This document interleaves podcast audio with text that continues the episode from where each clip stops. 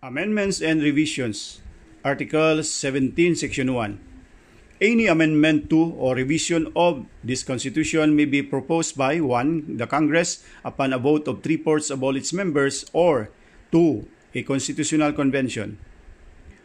Why is the 1987 Constitution rigid? The 1987 Constitution is rigid because it cannot be amended easily. It has a very complex amendment procedure. When did the 1987 Constitution take effect? The 1987 Constitution took effect on February 2, 1987 when it was ratified in a plebiscite that was held. The Constitution shall take effect immediately upon its ratification. How is a Constitution ratified? The effectivity of the Constitution should commence on the date of the ratification or the act of saying yes by the people which is done when one casts its votes. What is the danger if the effectivity of the Constitution is dependent on the proclamation of the President? If the effectivity of the Constitution is dependent on the proclamation of the President, the President can delay the effectivity. Unlike the 1973 Constitution, the effectivity date of the 1987 Constitution is not reliant on the proclamation of the President, nor the issuance of the results by the COMELEC. The announcement by COMELEC merely confirms the ratification, even if the results are released two or three days after De Leon versus Isgira on February 2, 1987. Therefore, the provisional constitution must be deemed to have been superseded already. Amendment or revision. What are the types of changes to a constitution? The types of changes of a constitution may be either be a revision or by amendment. A revision or an overhaul, it implies a change that alters a basic principle in the Constitution or an alteration of the substantial entirety of the Constitution, as when the change affects substantial provisions of the Constitution. While in amendment, it is a piecemeal change. It is a change that adds, reduces, or deletes without altering the basic principle involved where the proposed change applies only to a specific provision of the Constitution without affecting any other section or article. The change may generally be considered an amendment and not a revision. What is the two-part test? The tests that determine if it is a revision or a mere amendment are the following the quantitative test and the qualitative test. Under the quantitative test, it is whether the proposed change is so extensive as to change directly the substantial entirety of the Constitution by the deletion or alteration of numerous existing provisions. Lambino versus Comelec. It answers the question, how many provisions are affected? Qualitative test, on the other hand, inquires into the qualitative effects of the proposed change in the Constitution. The main inquiry is whether the change will accomplish such far-reaching changes in the nature of our basic governmental plan as to amount to a revision It answers the question, what are the provisions affected? Is there a fixed rule to determine whether a change is an amendment or a revision? No, there can be no fixed rule on whether a change is an amendment or a revision. A change in a single word of one sentence of the Constitution may be a revision and not an amendment. Thus, its specific change will have to be examined case by case depending on how it affects other provisions as well as how it affects the structure of government, the, the carefully crafted system of checks and balances, and the underlying ideological basis of the existing constitution. Stages. What are the stages in revision or amendment? Explain. The stages of a revision or amendment are proposal and ratification. Proposal states, Article 7 provides three ways CONAS or Constitutional Assembly by vote of three-fourths of all members, CONCON or Constitutional Convention, a creation of a body separate from Congress itself, whose members shall be elected by the people of their respective districts. It may be convened by Congress itself through a vote of two-thirds of all its members, or submit an issue of calling a CONCON to the people in which by a vote of majority of all its members and C. People's Initiative.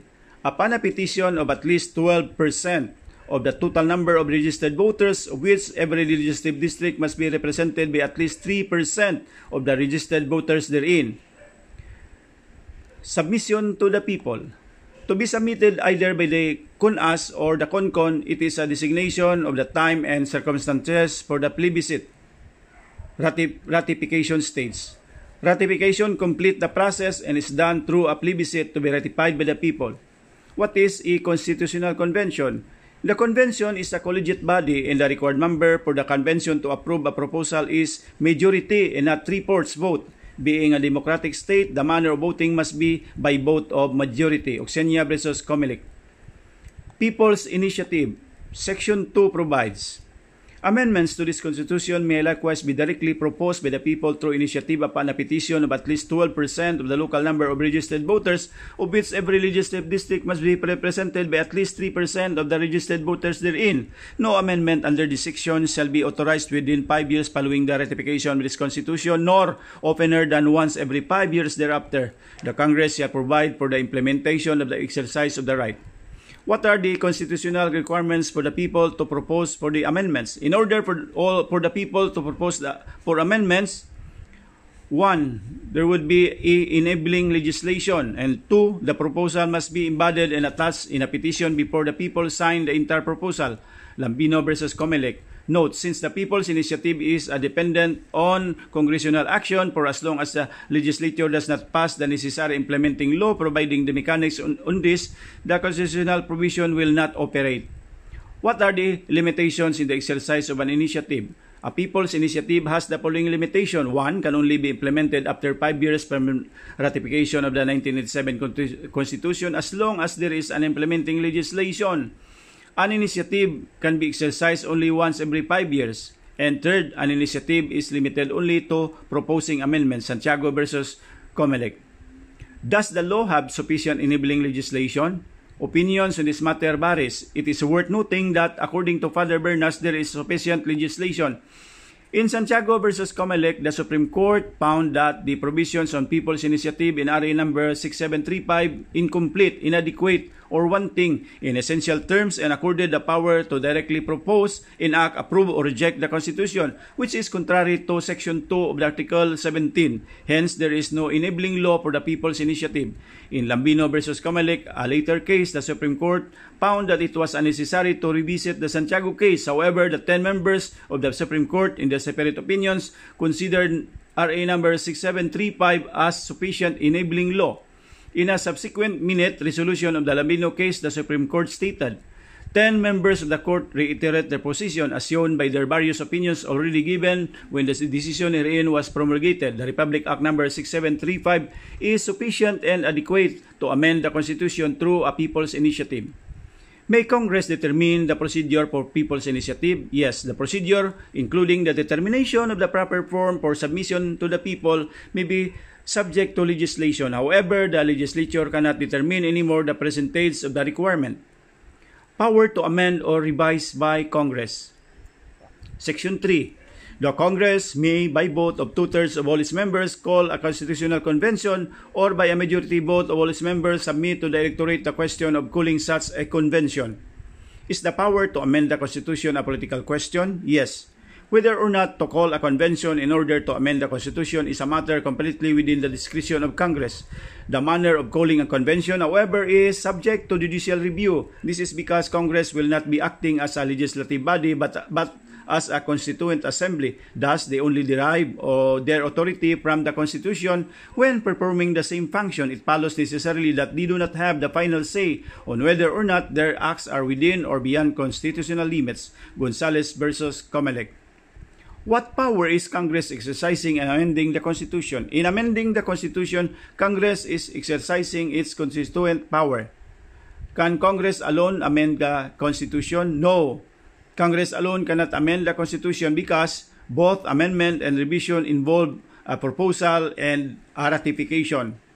Should the Senate vote separately or jointly from the members of the House of Representatives separately. Since Congress is bicameral, the Senate and the members of the House of Representatives should be interpreted to vote separately to harmonize the provision.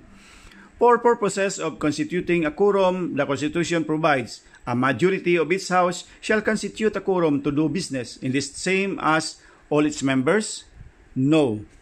For purposes of a quorum, the requirement of a majority of its House requires less number than a majority of all its members. Thus, they are not the same. A majority of the Senate of 24 members is 12 plus 1.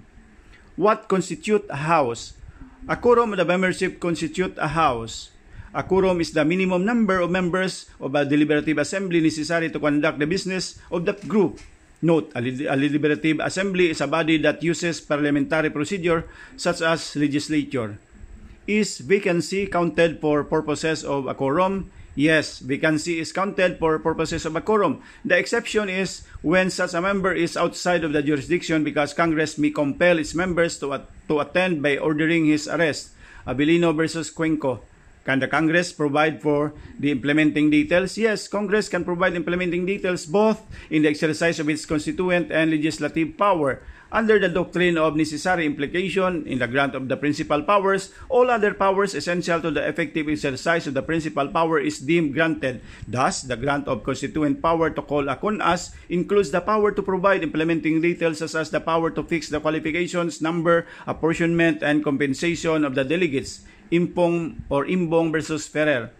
May Congress amend the Constitution through a vote of three-fourths of all its members and through a constitutional convention at the same time? Yes.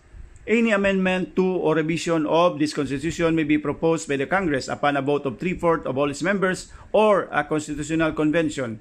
The term or has oftentimes been held to mean and or vice versa when the spirit or context of the law warrants it. The Supreme Court did not find either in the Constitution or in the history thereof anything that would negate the authority of different Congresses to approve the resolution to amend the Constitution and the resolution to call a convention, or of the same Congress to pass the same in different session or different days of the same congressional session and neither has any plausible reason been advanced to justify the denial of authority to adopt said resolutions on the same day. Gonzales versus Comelec. Rule of the President. How come in Sanidad versus Comelec, the exercise of the incumbent president to propose amendments to the Constitution was held to be valid?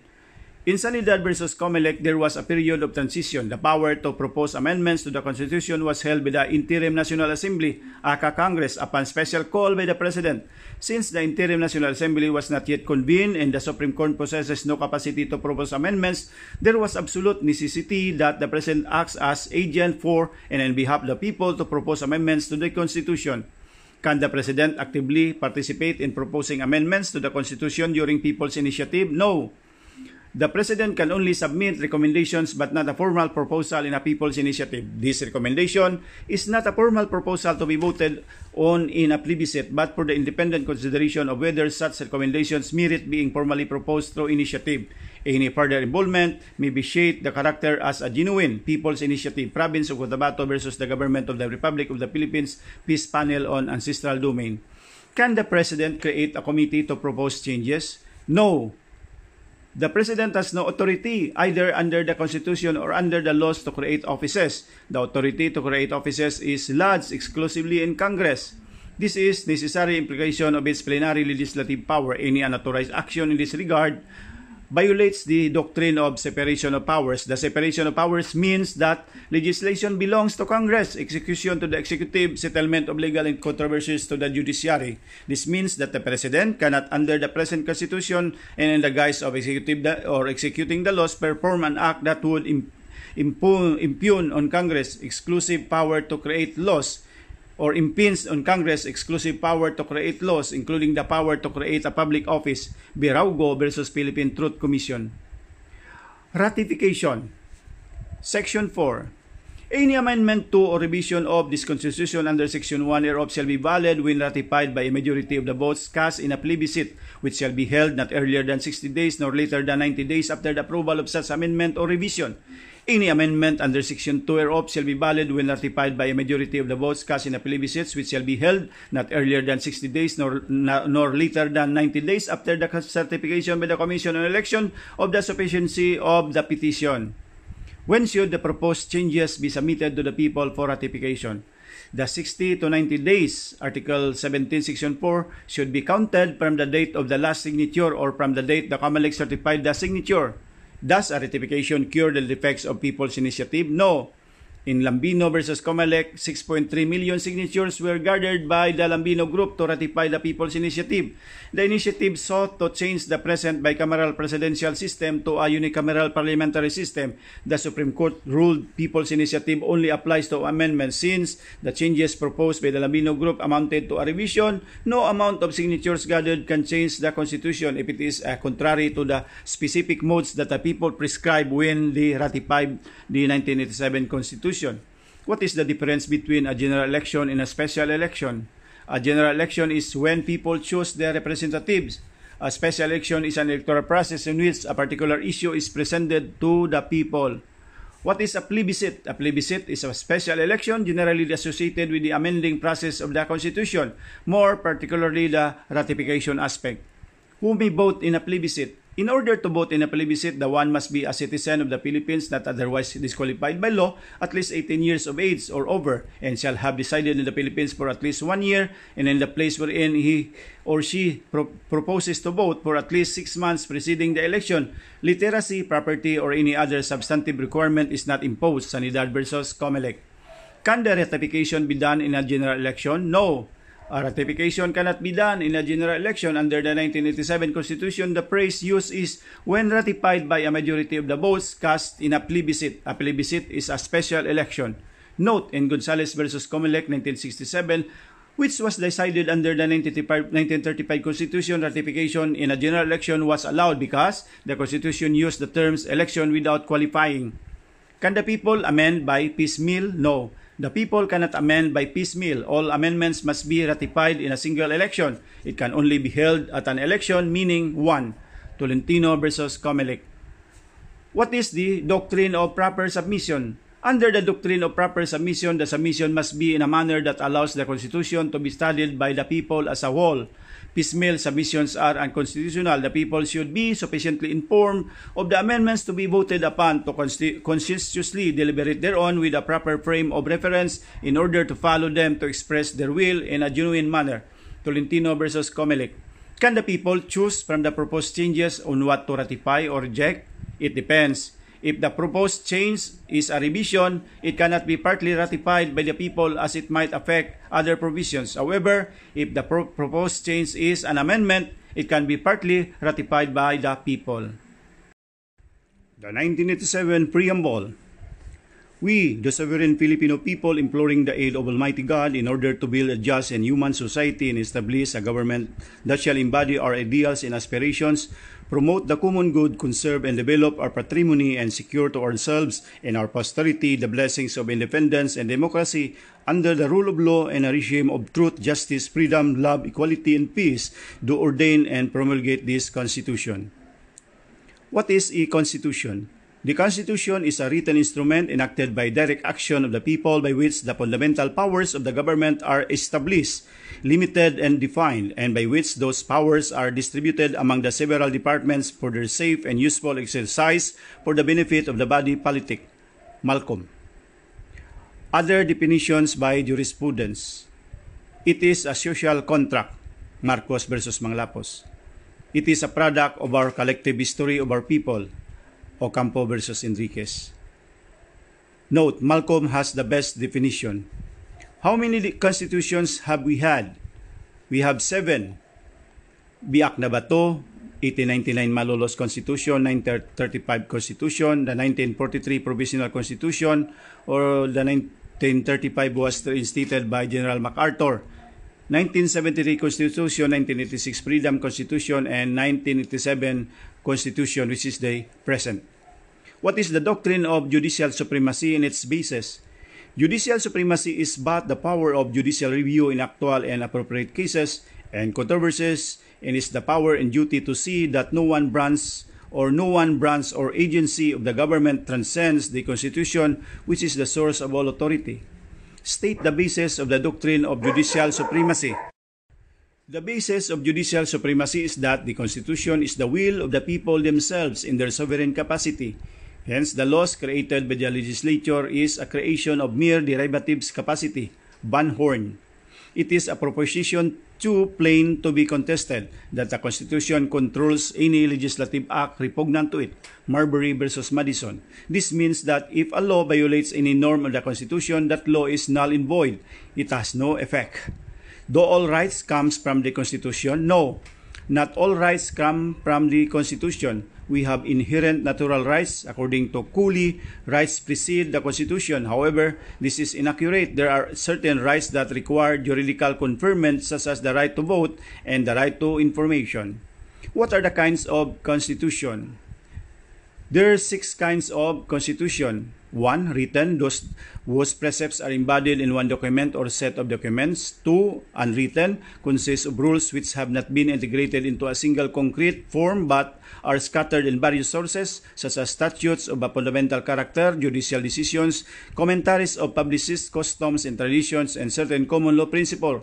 Third, enacted or conventional, formally struck off at a definitive time and placed following a conscious or deliberate effort taken by a constituent body or ruler. Fourth, evolve or cumulative, the result of political evolution not inaugurated at any specific time but changing by accretion rather than by systematic method. Fifth, rigid, one that can be amended only by formal and usually difficult process. Sixth, flexible, one that can be changed by ordinary legislation. What are the qualities of good constitution? A good constitution must be one, broad, provides for the organization of the entire government and covers all persons and things within the territory of the state and comprehensive enough to provide for every contingency. Second, it is brief, confines itself to basic principles to be implemented with legislative details more adjustable to change and easier to amend. Three, it is definite prevents ambiguity in its provisions which could result in confusion and divisiveness among the people. Is it good for the Constitution to be permanent? No, it is not good for a Constitution to be permanent. According to Justice Holmes, the Constitution is an experiment and must be open to change. It must be stable but must not stand still. However, in Van Horn versus Durance, it was said that it must remain firm. Parts of Constitution What are the essential parts of a constitution? The essential parts of the constitution are Constitution of Liberty, the series of prescriptions setting forth the fundamental civil and political rights of the citizens in imposing limitations on the powers of government as a means of securing the enjoyment of those rights. Example, the Article 3. Constitution of Sovereignty, the provisions pointing out the mode or procedure in accordance with which formal changes in the fundamental law may be brought about. Example, Article 17. Constitution of Government. The series of provisions outlining the organization of the government, enumerating its powers, laying down certain rules relative to its administration, and defining the electorate. Example, Article 6, 7, 8, and 9.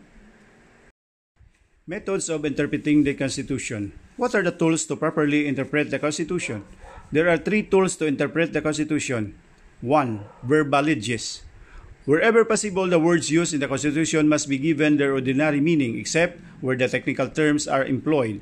As the Constitution is not primarily a lawyer's document, it being essential for the rule of law to obtain that it should be or it should ever be present in the people's consciousness. Its language, as much as possible, should be understood in the sense they have in common use.